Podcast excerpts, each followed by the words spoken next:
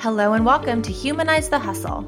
I'm Alisha Slaughter, and I created this podcast for health conscious corporate professionals, working parents, and entrepreneurs. Join me and special guests as we talk about the latest in mind body wellness. Here we believe that health and happiness is non negotiable. And just a reminder this podcast is for the purpose of education only and is not a replacement for medical help. Please seek out the help of a trained professional for help with your specific situation. Okay, now on with the episode. Hey, hey, friends. Today I'm joined by Mariah Betancourt, who is a licensed marriage and family therapist, to talk about how to work through the painful things that happen in our lives and help give them a purpose. We all experience pain from time to time, and it's really what we choose to do with that pain that can be really life changing in a good way. I met Mariah through my sister in law, Jessica, many years ago. They were best friends growing up in Santa Cruz, and I connect on so many levels with her experience growing up in our small beach town. I've watched her go through some remarkable things in her life, and I've always respected and admired her. I'm so excited to have her here to share her expertise on mental health and hopefully share some of her personal story too. She's a Santa Cruz native who is now living in the Central Valley with her firefighter husband and three children. She has spent the last 10 years providing counseling services through nonprofit agencies that serve rural areas within the Central Valley and is currently working as a licensed clinician providing telehealth therapy to teens and adults. She is passionate about helping people normalize therapy and finding their journey to healing. Welcome, Mariah. Thank you. I'm so excited to be here. It's really an honor to be a part of this, and I look forward to seeing what we what we uncover. What we talk about. Well, we're going to get into it. And thank you so much for agreeing to do this with me. This is a really, really big, important topic in my life. And I know in so many people's lives. So let's get into it. Okay. So the first question I had for you is being a therapist, you're obviously a big proponent of talk therapy. And how did you end up taking this path? Sure. Well, uh, there's a few things that come to mind. The first thing I think about is as I was growing up, I had really big emotions. In fact, sometimes I still do. And I definitely am one of those people that you would describe as wearing your heart on your. And so throughout my life, that that was sometimes a struggle. I've done a lot of work and learned how to accept and cope with my own emotions without feeling ashamed. But in doing that, I learned kind of how to accept, understand, and be more comfortable with emotions. So like I, I got to a place in my life where it didn't scare me to sit with somebody who was feeling sad or feeling angry. In fact, I began to consider it a great honor to be present and witness other people express their deep thoughts and emotions. So it just kind of became like a natural fit for me. I've experienced quite a few challenges throughout my life, and I've gotten to a place where these experiences have helped me to grow and have a deeper connection with suffering. These experiences also help me to have empathy for others who experience suffering. Losing my brother to cancer when I was in high school was definitely one of the most influential moments of my life. But having this experience, it has given me such a greater p- appreciation of life and pushed me not to take things for granted. This experience helped me to understand grief, which has helped me in my work as a therapist. I mean, I wish I could have learned these lessons in a different way without losing my brother, but that's the thing. His death was something that was completely out of my control. What was in my control was how I responded to the tragedy. And to be able to take the lessons from his life and death and then use it to have a positive impact on others really gave me a sense of purpose. So, to deal with your brother's death, did you utilize therapy? I did at different times throughout my life. I've experienced therapy. Some of those experiences have been positive and some of them have not been so positive. And I think that that's something that I, you know, hopefully we can get into a little bit because I think that's an important thing for people to understand and not let that be a discouraging part of it. Right. Don't give up if you don't make that connection exactly with somebody. Right. Exactly. Yeah. Mm-hmm. What I love about what you just said is, and why I think you, although, you know, you're not my therapist, but what I, what I would guess makes you so relatable is that you've experienced so much of this and, and been through like the, you're talking about big emotions. Like I can mm-hmm. definitely relate with that and and having big emotions and then going through all the things you know that i know that you've gone through your brother's death being one of them and mm-hmm. and finding somebody who you could talk to that didn't make you feel like you were weird for having those emotions i'm sure was such an important thing for you and now you can give back and and find as you're talking to people and helping them deal with their emotions like saying hey i totally understand i've been through the same thing and just finding somebody who hears and sees you I mean, is like the biggest role you you take on as being a therapist, right? And and making Absolutely. people feel less shameful about those types of things.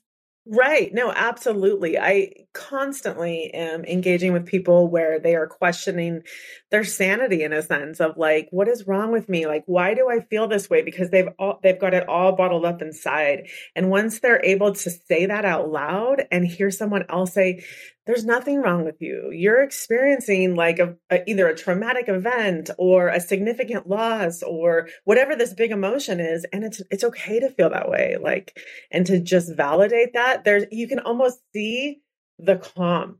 Yeah. And like this, they take it, they exhale this deep breath because it's like, okay, this I'm I'm gonna be okay, and it's okay that I'm feeling this way. Yeah. I know before when we talked, and there was something you said around validating the human experience, mm-hmm. I think at one point, and I really liked that too. It's like we all feel so alone a lot of the time in our the way we process the human experience. But I I know that even in what you're just saying, like that validation that like, no, it's not weird. No, this is totally normal. No, I talk to a lot of people that have the same exact feeling and just that validation of of mm-hmm. not feeling like such a weirdo all the time is all so awesome.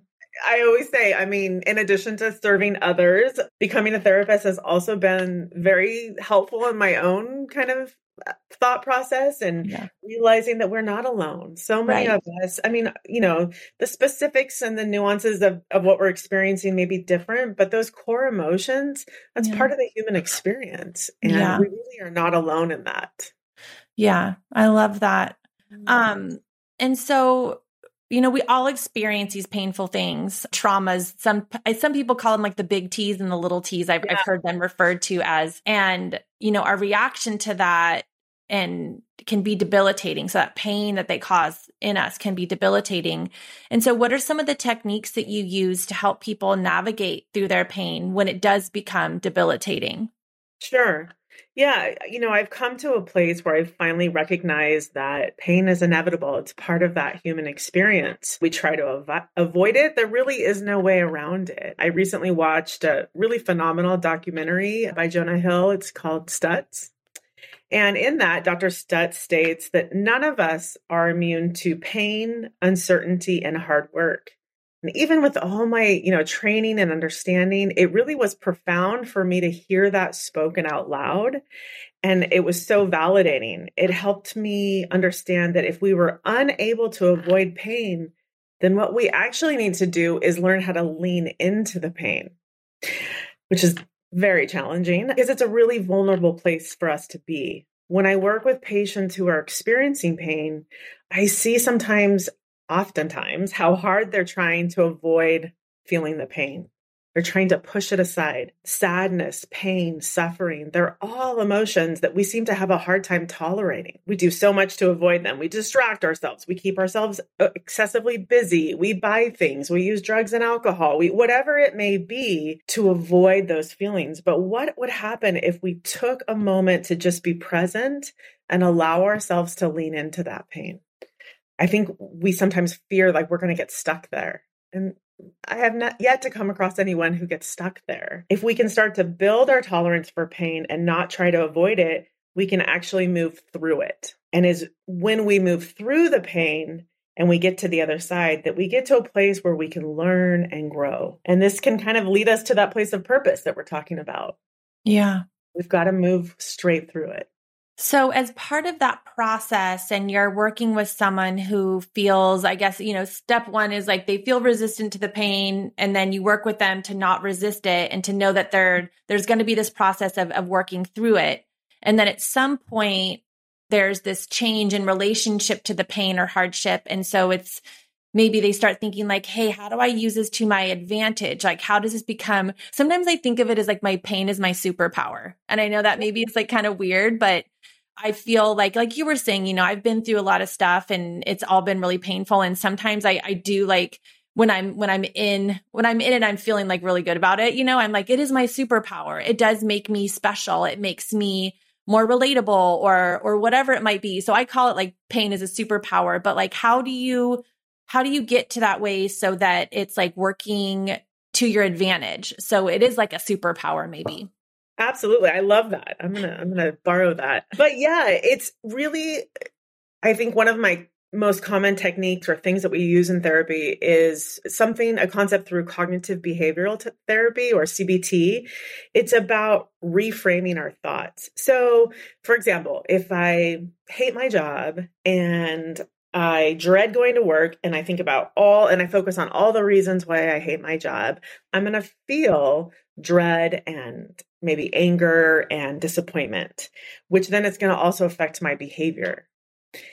If I can reframe my thoughts to say, you know what, this job provides a roof and a meal on my table, and I actually really love my relationships with my coworkers, then it can start to create a shift in the the way that I feel. And when I feel different about being there, I'm going to behave in a different way. So there's this, you know, really close connection between our feelings, our behavior, our, I'm sorry, our feelings, our thoughts, our feelings, and our behavior. Sorry. Yeah. So, in regards to pain, once we can start to reframe it, just like you have done, in that this is my superpower. This is this is what it makes me relatable. This is what helps me to understand the human experience and understand others better. Like that is a way of reframing pain. It, no, it's not an easy task. And for people that have experienced like significant trauma, I don't want it all to minimize their experience. So throughout my life, you know, I've had some good therapists and I've had, like I said, some not so good therapists. What I've also had though are some people that like stood beside me, encouraged me, cheered me on, cared for me without judgment. That is like a wonderful gift that people can provide. And so if you're able to find someone like that in your life, whether if it's your partner, a friend, a therapist, someone, it can really help to provide the space for us to reframe our thoughts around pain. Yeah, and and I especially think like if you don't have a really strong family network, you know, where you know you don't like for me personally, my mom passed away and and my dad isn't like super available for me. And so like having somebody to talk to is so super important for me, like a ther- in a therapist way. And, you know, my husband can't be that person all the time. And like my kids definitely, you know, they're getting a little bit older, but I would never, you know, you can't rely on them. It's like those are the closest people to me. So to have a person and even with my kids being in therapy, it's like, I just want you to have a person that is Absolutely. your person that you can speak with, that you can say anything that you need to to them and that can just be there for you. So I really related with what you just said because everybody needs somebody to talk to. And I don't think it's like always the healthiest to rely on friends or family members or whatever because you just need someone that's not in the mix all the time. Right. Right. And and I think that, you know, unfortunately, you know, our friends and our family, they they want to fix things. You know, and that's that's something that I think is really it's it's I understand why people respond that way. It's like our initial response, but you know, as a therapist, we learn and are trained that that's not really our role here. You know, yeah. that's not my place. And so, you know, our friends and our family maybe don't have that skill set yet. And so they'll jump right into fixing, which often feels invalidating. And so it's not always the best place. Um, yeah. Something you just said reminded me of even so me as a health coach, you know, in my role as a health coach or in my role as a manager at work or in my role as a yoga teacher, I mm-hmm. I like to think of it as that I'm I'm holding space and I'm holding up a mirror. And mm-hmm. you know that mirror is only showing you like the best parts of yourself. And mm-hmm. so it's like things that you already know and mm-hmm. things that are already within you but by holding that space, it helps those things bubble up more right. easily so that it's like you can realize things and you just need a safe space. You just need someone to hold that space for you non judgmentally so that you can shine a light on the things that are inside you that maybe are hidden by programming or narrative or stories or your environment or whatever it is. But to find that person that can like shine the light back on you and be like, no, like all the answers are really within your heart. And I'm just going to sit here and hold space for you until you work it out, which Absolutely. is like so super helpful. And that's one of the things that I really like about therapy is that they are, you know, while you maybe sometimes get tired of having the same conversations over and over again, or, you know, it's really like, you you eventually will come up with the answers and they will sit there with you until you figure it out but to expect someone else to fix it for you or to come up with the answers for you mm-hmm. is like you know is not really the path and so it's a lot of people even in yoga they're looking for a guru or they're looking for a teacher they're looking for someone to show them the path and i like to kind of take give the power back and take the power back myself knowing that like you know we we know there's just a lot of messy stuff covering whatever the answer is up. Absolutely. So, anyways, a little yeah. side thing there, but I was, as we were talking, I was thinking about that in my own life too.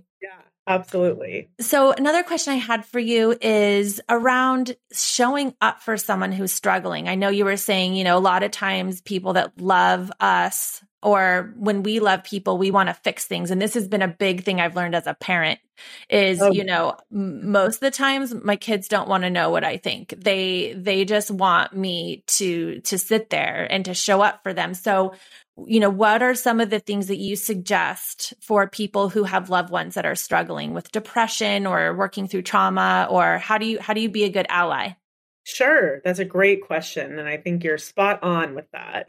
It's been in my experience that most people are looking for a safe, non judgmental place to open up about their feelings. I've seen so many people that come to therapy because, one, they're typically, I've heard this from teenagers, that their parent or loved one's emotional response to whatever it is they're sharing is very big and overwhelming. So, to, the other reason that a lot of people come to therapy is that they don't want to worry or stress out their loved one with their problems. Like, I don't want to share with my mom that I'm feeling overwhelmed because then she will be overwhelmed.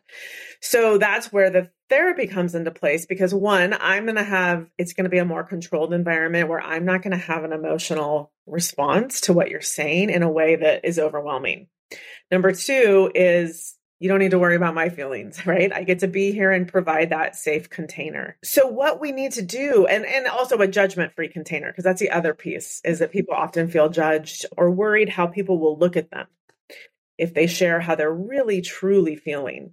Um, so if we want to help somebody who's struggling, we have to do our best to manage our own emotional response. We have to do our best to provide a safe and judgment free space for them and we have to be mindful of not letting it trigger our own worries or concerns. And so we need to do, in a nutshell, basically, we need to do better at allowing people to have their emotions. If my child comes to me and says they're sad about something, I don't need to challenge those emotions or convince them otherwise. We need to give them space to feel sad and help guide them through these emotions which requires us to learn how to tolerate our own emotions. I think that's the, the really the key part there. So often we're uncomfortable with what some would refer to as negative emotions, things like sadness, anger, guilt. And so we work really hard to try to convince people about why they shouldn't feel that way.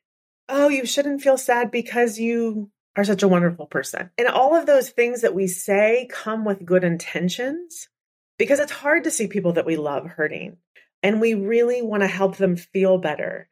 But the reality is that it's not helpful. It's actually very invalidating. And so people need to hear that their emotions are valid. They need us to sit with them in their emotions. But again, the most important part of doing that is being able to learn how to tolerate even our own emotions so that we can sit in someone else's as well.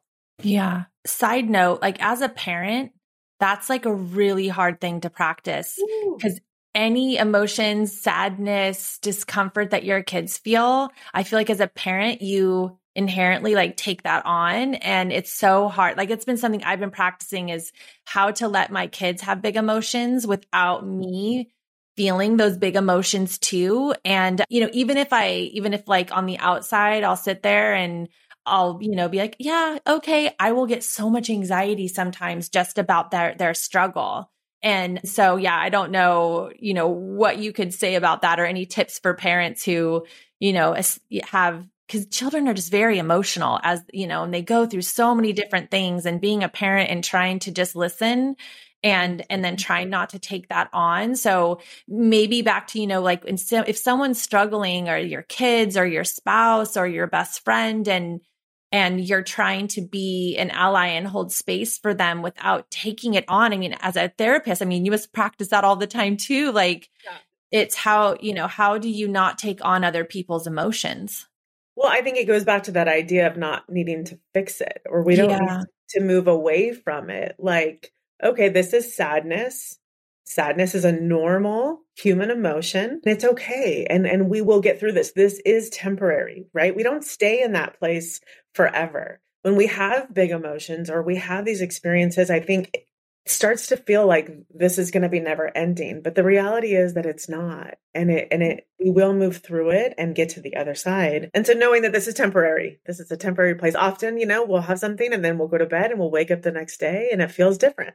Right. It's Everything amazing. does feel a little bit more intense at night right before you go to bed. right, right. And that's what that whole idea of like sleep on it, there really is some value in it sometimes. To learn how to regulate our emotions. You know, there's even these these beliefs that say things like, you know, uh, there's not truth in some of the feelings that we're having. And yeah. I know that's confusing because it almost sounds like invalidating. I mean, what you're what you're feeling is real, but it may not be true. So if yeah. I'm feeling, oh my gosh, I'm such an idiot. I can't believe I just screwed up like that. How embarrassing, you know, I, I'm an idiot.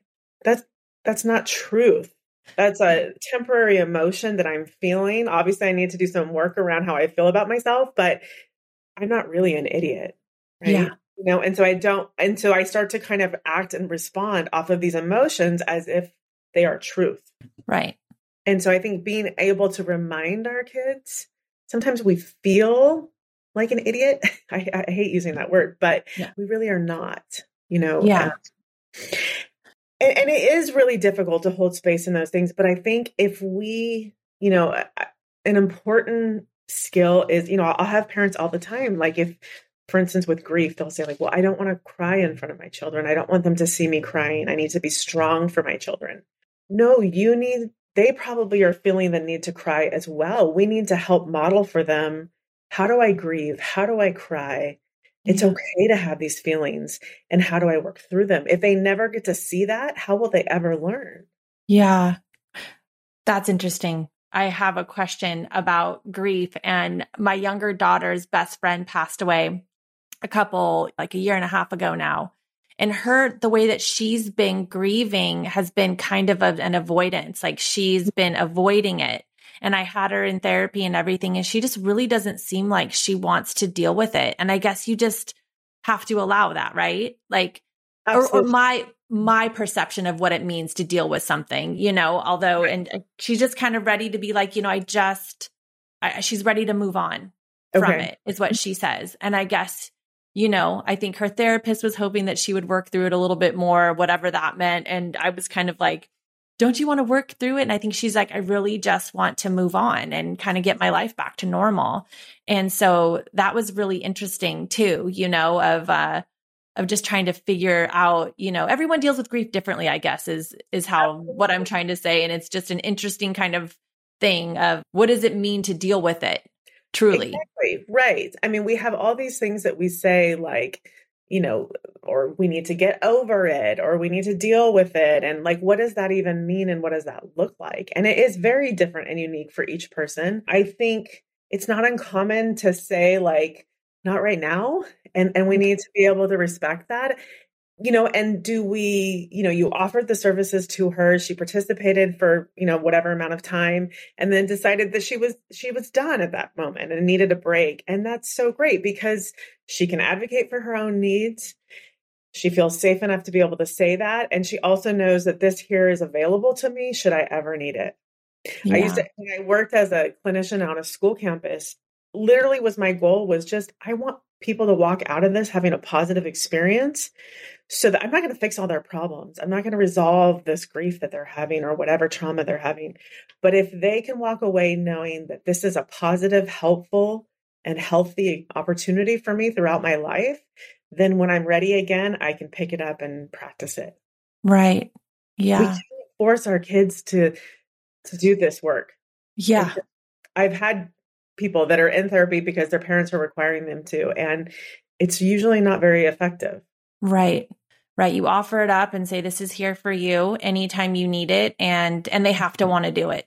I 100% agree with that. Yeah. I, I felt like I was maybe putting a lot of like m- you know my stuff on her and mm-hmm. so it's been but yeah just i was like okay that's you know i'm glad that you that you made the decision you wanted to make and i'm glad that you're feeling at a place where you're you're you know kind of ready to take a break and you're wanting to move and make some different changes and do different things i'm it's just like i said i'm like i'm an observer you know i'm like I just try to be a little a solid rock in her life where I don't judge her and kind of let her do her things. But it's it's been a wild experience going through it with her and trying to just see I see how she deals with it because it's so different than I would, you know.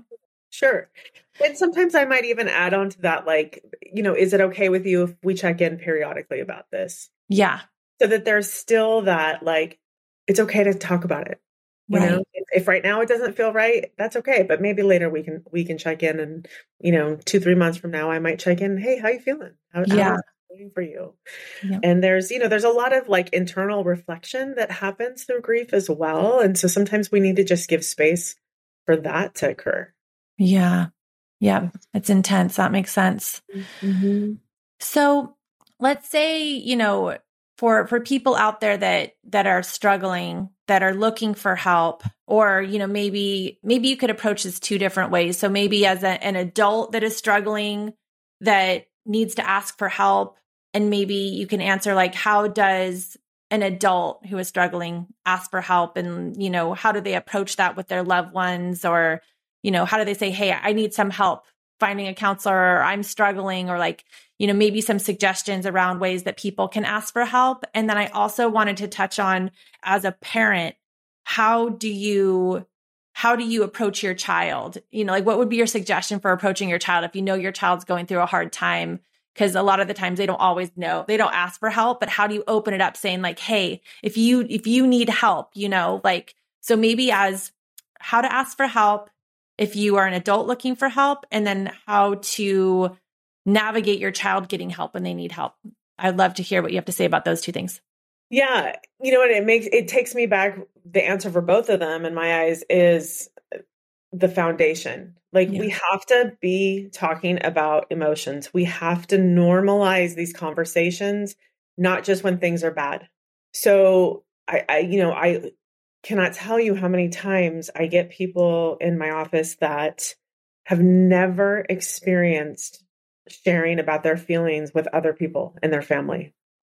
Part of that is cultural, part of that is just we don't have the skill set. It's not something we've ever done. But the more that we can start just talking about our feelings, just even having the vocabulary to share and identify what we're feeling is going to give us the skills we need to ask for that help when it's time. I think learning how to teaching our kids, teaching ourselves how to be vulnerable and understand that we are social creatures. We are meant to be connected to one another. We're not meant to do this all alone. You know, I think about it like when, you know, if we're going to go to the gym for the first time and we've never exercised before, like we need someone to kind of guide us and lead us and then then we can start to kind of build some skills and then do some of that independently. We need a sort of trainer. So, you know, our therapist can kind of become that trainer to help show us the way to express our emotions and um, learn how to tolerate those emotions. And it takes time you know we we we don't go to the gym once right? We gotta we gotta do the work every day. And it's sometimes it's that getting that first step to getting into the gym is the hardest. Same for therapy. Like that first initial step yeah it's rough for a lot of people if especially if they've never done it. But i think the more as a like society that we can share about how we're feeling provide the vocabulary. And, and so many of our schools are really doing tremendous work with this now.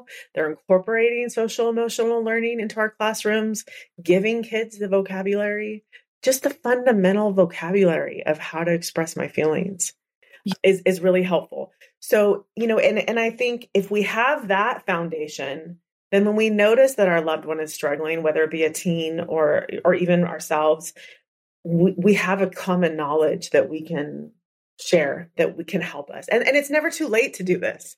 You know, Yeah. I have 40, 50 year old, uh, you know, men and women coming into my office that have never done this before, learning how to tolerate it and and talk about it and knowing like, okay, that wasn't so bad. It actually feels sort of good. Yeah. Because you my- have to let it out. You can't keep it all inside to move through it. I do think you have to let it out. Oh, absolutely. Because if we don't, that's when we start. I mean, I there's such a mind body connection, and we start to see disease and pain and other ailments occur that are so often connected with our kind of repressed emotions that we've been holding on to for so long. Yeah. Um, And another thing I was thinking about as we've been talking is that you were saying something about, you know, don't kind of question some of your thoughts and don't believe everything you think. And I think in therapy it's it's good because you can vocalize some of those thoughts and then you have someone actually questioning you absolutely. and helping you question and getting used to that like, hey, wait a second, right. you know, hearing someone kind of get into that cadence with you of like, but wait, is that true? And Right. like really questioning you because it's hard to question yourself because you really believe that voice in your head. And to Mhm. have that person that's like questioning for you, I think can teach you that skill of questioning things. That that's So- a great kind of reflection because you're absolutely right. We part also part of cognitive behavioral therapy is looking at cognitive distortions. Mm. It's kind of like things like all or nothing thinking, you know, very black and white rigid thinking. I'm either successful or I'm a failure, Yeah. which so many of us do. We're, we don't, we will only fit ourselves into one of those two categories. Well, there's tons of room in the middle. Yeah. And so cognitive behavioral therapy tells us like like okay, well let's explore what's the evidence I have for this thought. So if the evidence if the thought that I have is that I'm a failure, like do I actually have evidence for that or is just that just something that I've felt because I wasn't yet in this successful category? Yeah. And then we can begin to kind of do that examination and look for the evidence and decide is this what I'm feeling really true? Mhm. And that does, uh, it does help to have someone else reflect that back to us and ask those questions. I think, you know, one of the greatest skills as a therapist is not to speak necessarily, but to ask questions. Yeah. And everyone I think can do a better job of that. I, you know, just be curious hmm about someone and, and don't assume. Don't assume you know. Just that curiosity. That's been a theme that even outside of this, I've been thinking about a lot of, you know, just going into any situation you have with curiosity rather than like, I know it's going to be this way or I know it's going to be that way. And just with an open mindedness of this, this could, this could be awesome or it could go this way or it could go that way and kind of making life like a little bit more of an adventure rather than this cut and dry having all these really you know expectations just that curiosity and, and openness so i think you know as you're going through and talking with people just teaching them to be a little bit more inquisitive and curious about things and open i think is is such a good skill to have for for almost anything in your life too just that Absolutely. curiosity Mhm. Well, right. And when we're when we're working with our children and being able to to be an active listener, that means like Mhm. having that curiosity and doing yeah that. so what do you wish more people knew about therapy Yeah, I think, you know, for me, it kind of goes back something we've touched on a little bit that, you know, that your therapist is not there to fix you. You know, and that it's going to be different for every therapist. It depends on their theoretical orientation and what how they believe this process works. But for me, I definitely believe that the person I'm sitting with, they are the expert in their life. I am not the expert and I'm not there to fix things. And I think for a lot of people, they come into therapy and they get frustrated because they don't have that immediate fix and it's hard. I get it. And, and and it's honestly sometimes challenging for me because i can see people suffering. I hear their suffering and i want to make it better for them but i have to recognize i mean that's the human part of me yeah. right it's in the room. And but as a clinician like that's that's not my place and that's not my job. And it honestly is not something i can do. So i think people having a fair expectation of that when they come into therapy is helpful and can hopefully prevent some of that discouragement. I try to be really transparent with people in the beginning about that without, you know, kind of crushing their hopes that they're going to feel better really quick and really soon. You know, and I think there's definitely tools and things that we can do to help people feel some relief if they're having really significant symptoms. But, you know, it definitely is not a a quick and easy thing. Right.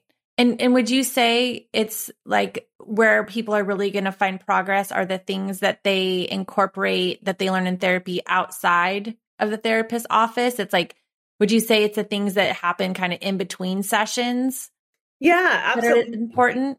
Right. Well, and I think you know, one of my goals for people when you know in therapy is like how can we help people to find a different perspective to look at things you know almost like put a new pair of glasses on yeah. and to be able to look at these situations in a different way and so by presenting those ideas then right we in between sessions we we go out into the world and we have these interactions with people and and we start like reflecting back on it and thinking oh this is what this is what we were talking about oh gosh you know i'm feeling really triggered right now what's going on like yeah. you know how eh, eh, you know am i looking at this in a way that's harmful for me right now how could i reframe this? You know going back to eh, those thoughts feelings behavior. So yeah there's a lot of work that's done outside of the therapeutic room. Yeah. And and i i know that when we were chatting back and forth you know something came up around like health and and exercise and wellness and and all of that. And do you like what are the natural modalities that go well with therapy? You know oh, it's like do you know what else? And like maybe it's back getting back to the point of like it's all you know only so much can happen inside the therapist room or inside that hour long mm-hmm. container that you have. Mm-hmm. and a lot of the progress is going to happen outside of that room in the day to day in in the practices that you are you know, and that that person's doing every single day. So like how important do you think like health and wellness and all the things that I'm super into are, you know, help move forward? Oh, tremendous. You know, and I think we take for granted the the importance and the value in these things. Sometimes I feel, you know, like people are wanting this magic fix and I think like how is your nutrition? How is your movement? How is mm-hmm. your sleep? How is your ability to cope with stress? Like mm-hmm. these are the the really the most important things that we can look at. The things that are mostly under our control, too. Right. So much about our environment is outside of our control. Other people's behavior, trauma, our family system, what things we can control is is all of those that we mentioned. And so, mm-hmm. you know, when life starts to feel overwhelming and and spiraling out of control, I like to kind of remind people like, okay, let's go back to the basics here. What yes, there's a lot of things going on here, but what can we control? Let's walk away with something that we can do today, which could be as simple as I'm going to step outside on my lunch and get some fresh air and take a walk. Like, and, and I will have people come and I, I think they kind of look at like, really, that's all you, it, no, but you know, like, are you practicing that? And then they come back and they're like, oh my gosh, I feel so much different. Yeah it's a reset. It's a you know there i'm nourishing my body. Now and and i get it. These things are very difficult to do when we're suffering with things like depression and anxiety. Mm. We're asking people to do the thing that feels the most unnatural in that moment because in that moment i want to curl up in a ball and not get out of bed yeah. and just shut down from the world. We have to get to a place and that's where i think therapy is helpful in helping people push past that path of least resistance, that easy kind of like, I want to give in to my desires right now and just stay in bed and say, you know what, in the long run, if I get up and I go outside and take a walk, my mood is going to be different. It really is such a mood booster, just a mm-hmm. simple walk. Right, right. It really just gets your blood flowing. It gets like clean oxygen in your lungs. I am a fan of walking for sure. I've clocked some miles. Another thing I wanted to ask you about was, you know, trauma informed is is kind yes. of a buzzword right now. And and what so what does it mean to be trauma informed as a therapist and and why is that important? Right. Okay. So, trauma informed it is a buzzword and basically what it means is that we're able to recognize the signs and symptoms of trauma. So, uh, and it, and it, what's important is that by recognizing the signs and symptoms of trauma, we can identify possibly when it's when we have someone who's been a victim of trauma, and we can maybe mm-hmm. modify the way that we respond to them because there are going to be unique needs that they have. You know, we hear a lot about trauma informed care, like in medical offices or other places where, you know, we need to empower people and ask for permission before we touch their body in a way, you know, mm-hmm. even if it's a hand on the shoulder, like people need to feel empowered when they've been victimized in their lives. Yeah. So Trauma informed knowledge means like we provide safety. So that's emotional and physical, like I mentioned about touch. We can provide trust. We work in collaboration. So this is like your voice matters here and we're going to work together and helping to empower people. Because often when people have been victims of trauma, there is a sense of power that's been taken away. Um, so the goal is to provide safety, but also most importantly, not to re traumatize. Yeah. And I think that's a really fine line sometimes. We want to support, we want to ask questions. I think, you know, our law enforcement officers have been very well trained in how to understand trauma and that's my hope that they're that they're being trained in that and that they it, just in even questioning people that we don't want to re-traumatize people. So you know i saw it a lot of times in the schools that i worked in. You would have somebody you know a, a student who was maybe disconnected isolating refusing to participate in class which means the teacher's not able to do their job right? They're not able to teach and to learn but when we learn and maybe find out we hear okay so this student has been wit- witnessing domestic violence in their home every day. So it's this reoccurring trauma. So when we understand this, what we can do is, and, and maybe looking for those clues. Okay, there's isolation, there's disconnection. You know, could there be something going on here? Lack of eye contact, things like that. Now we can approach this child in a different way. So we may change the tone of our voice. We may change, adjust the volume. We can recognize also that that student staying quiet has been a coping strategy that they've utilized their whole life. If I stay quiet and I stay small, I won't get hurt. Yeah. And now they're displaying that in the classroom, which can be frustrating for a teacher. But it's not okay for us to rip away that coping strategy. Right. When he doesn't have any other way of coping, he or she doesn't have any other way of coping. So, trauma informed care is going to take all of that into consideration. And boy, I mean, I give huge respect to our teachers that are battling with these things along with their students while trying to maintain these educational standards and and do their job and it is not easy. Just thinking that as you were talking about that and even you know being a so you were a school counselor? Yeah yeah i was a oh. therapist school campus um, wow um, i mean the things that you must have seen must have been pretty or talk to kids about or you know whatever it may be and even being a teacher as you were talking about that that would be so challenging to, you know, be picking up on on things that you knew were going on at home and then having that kid leave your classroom to go home every day. Mm-hmm. Oh boy, our teachers right. are doing amazing, amazing hard things without enough support. But that's another podcast, I think. absolutely. Absolutely. Yay for our teachers out there. Yeah. Big yay for our teachers. So, as the last question here for this podcast and the session, what would you say to someone that is resistant to get help? I think I would validate and normalize their resistance. I mean, this is hard work. This is tough stuff. And like we've said, you know, many of us are not equipped with the tools to work through our emotions. So it's a new kind of foreign concept for us. So to be vulnerable and transparent is really difficult. And I think we for a lot of people, they've worked so hard their whole lives to avoid expressing those emotions. And so, you know, it's almost like they don't want to be seen in a way. And so when actually does see you, like in a therapeutic setting, it can be really overwhelming. So I would say to encourage people and validate, yes, this is difficult work. Yes, it can be overwhelming, but it also can be very nourishing if we can just give it a chance and you know, allow ourselves to kind of experience it for the first maybe for the first time or mm-hmm. maybe there was a bad experience before and just to try to connect in a new way might create a different outcome and just being mm-hmm. open to that i guess you know and keep trying because health and happiness is non-negotiable that's, that's the that's the, the punchline for my podcast so it that is, is punchline yeah, like right, like to just not give up on it. And you know, you never know how it may turn out. You can learn some new things about yourself. Yeah. I mean, I know I'm constantly learning every day. Right.